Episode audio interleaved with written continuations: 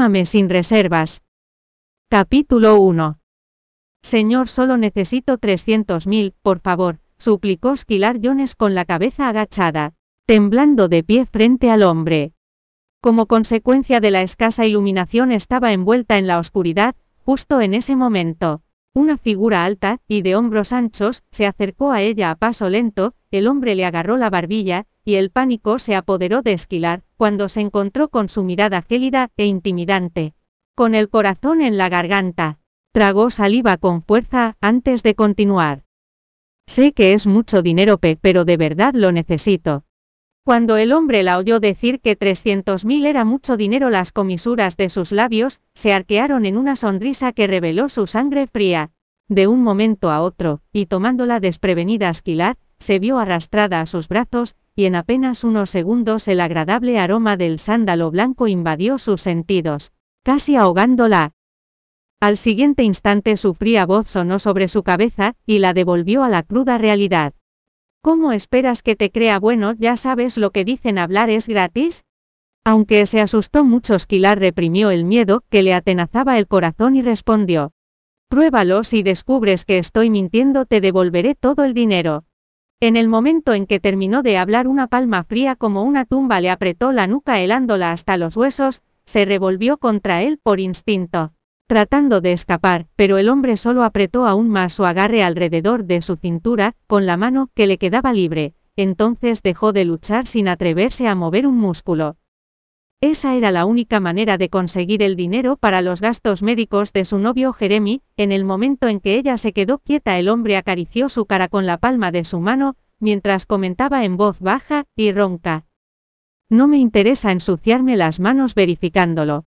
En ese momento la puerta de la habitación se abrió desde el exterior, un destello encejecedor seguido de los pasos de lo que parecía un ejército de soldados. Atravesó la puerta, varios hombres vestidos con trajes negros atropellaron aquella tenue habitación, mientras caminaban en una ordenada formación. Los ojos de Esquilar se abrieron de par en par, y se volvió para mirar al hombre oculto en las sombras. Bajo las suaves luces pudo distinguir apenas sus rasgos cincelados, y la sonrisa que se dibujaba en sus labios, los cuales daban la impresión de ser bastante suaves. Le temblaba la voz cuando argumentó. Teníamos un trato, ¿qué pasa ahora? Discúlpeme señor, pero hay que ser honesto cuando se hacen negocios así que olvídelo, el trato queda cancelado. Sintiéndose un poco irritado el hombre agitó la mano, con una expresión gélida en su rostro, entonces Kilar que seguía luchando fue arrastrada a la fuerza por los hombres de negro. En un quirófano la sujetaron a la mesa de operaciones con su dignidad hecha trizas, la baja temperatura del lugar, la hacía sentir como si la hubieran arrojado a una caverna helada. Estaba tumbada en la fría mesa aturdida y sin fuerzas y solo su mente estaba despierta. ¿Qué me van a hacer es este el final voy a morir así pensaba, el terror corría por sus venas, mientras esas ideas se agitaban en su cabeza, poco a poco. Su respiración se debilitó, con todo el valor que pudo reunir gimió.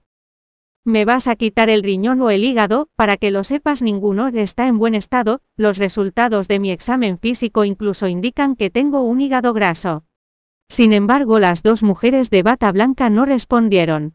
En ese momento Esquilar sintió ganas de llorar, mientras se lamentaba en silencio, ¿en qué me he metido? Solo quería ganar dinero, pero ¿por qué es tan difícil? ¿Por qué algunas personas lo tienen fácil mientras que yo?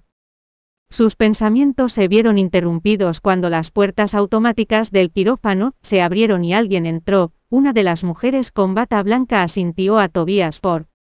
Señor Ford, ella está bien, señor Ford, al oír sus voces Esquilar, se esforzó por sentarse, pero solo se había levantado a medias, cuando un médico la empujó de nuevo, a la mesa de operaciones. Se estremeció cuando la frialdad volvió a atravesar su piel, bajo el intenso resplandor de la lámpara quirúrgica por fin pudo ver con claridad el rostro del hombre. Su expresión era fría, distante y desprovista de emociones como una escultura de hielo, sin embargo sus ojos brillaban con autoridad. Su mirada penetrante la hizo temblar de miedo, pero para su sorpresa su voz, sonó tierna cuando habló. Está preparada señora Jones en ese momento Esquilar estaba tan tensa como un arco, y sus músculos se pusieron rígidos por lo inquieta que se sentía. Sin embargo, cerró los ojos con resignación, y enseguida le llegó a la mente la imagen de su amado prometido tumbado en la cama del hospital, con un aspecto pálido y enfermizo. Solo entonces pudo adormecer su miedo, no estaba traicionando a Jeremy, todo lo que estaba haciendo en ese momento era asegurarse de poder vivir con el amor de su vida para siempre. Antes de la intervención el hombre se sentó en el borde de la mesa de operaciones, y colocó sus brazos a ambos lados de la cintura de ella mientras pronunciaba en voz baja. Me llamo Tobias Ford, no lo olvides nunca. Sin embargo la mente de Esquilar era un caos en ese momento, y ni siquiera quería estar allí, mucho menos saber el nombre de ese hombre, de hecho esperaba no volver a verlo después de esa noche. Am, tiene que ser aquí incluso el pabellón, es mejor que este lugar, si no vas a tener que pagarme más, pronunció Esquilar forzando esas palabras a través de sus dientes apretados. Se agarró al brazo de Tobías temblando despacio. Bien, aceptó Tobías con voz grave y ruda, esa chica le resultaba intrigante, porque incluso en un momento así, no olvidaba su objetivo.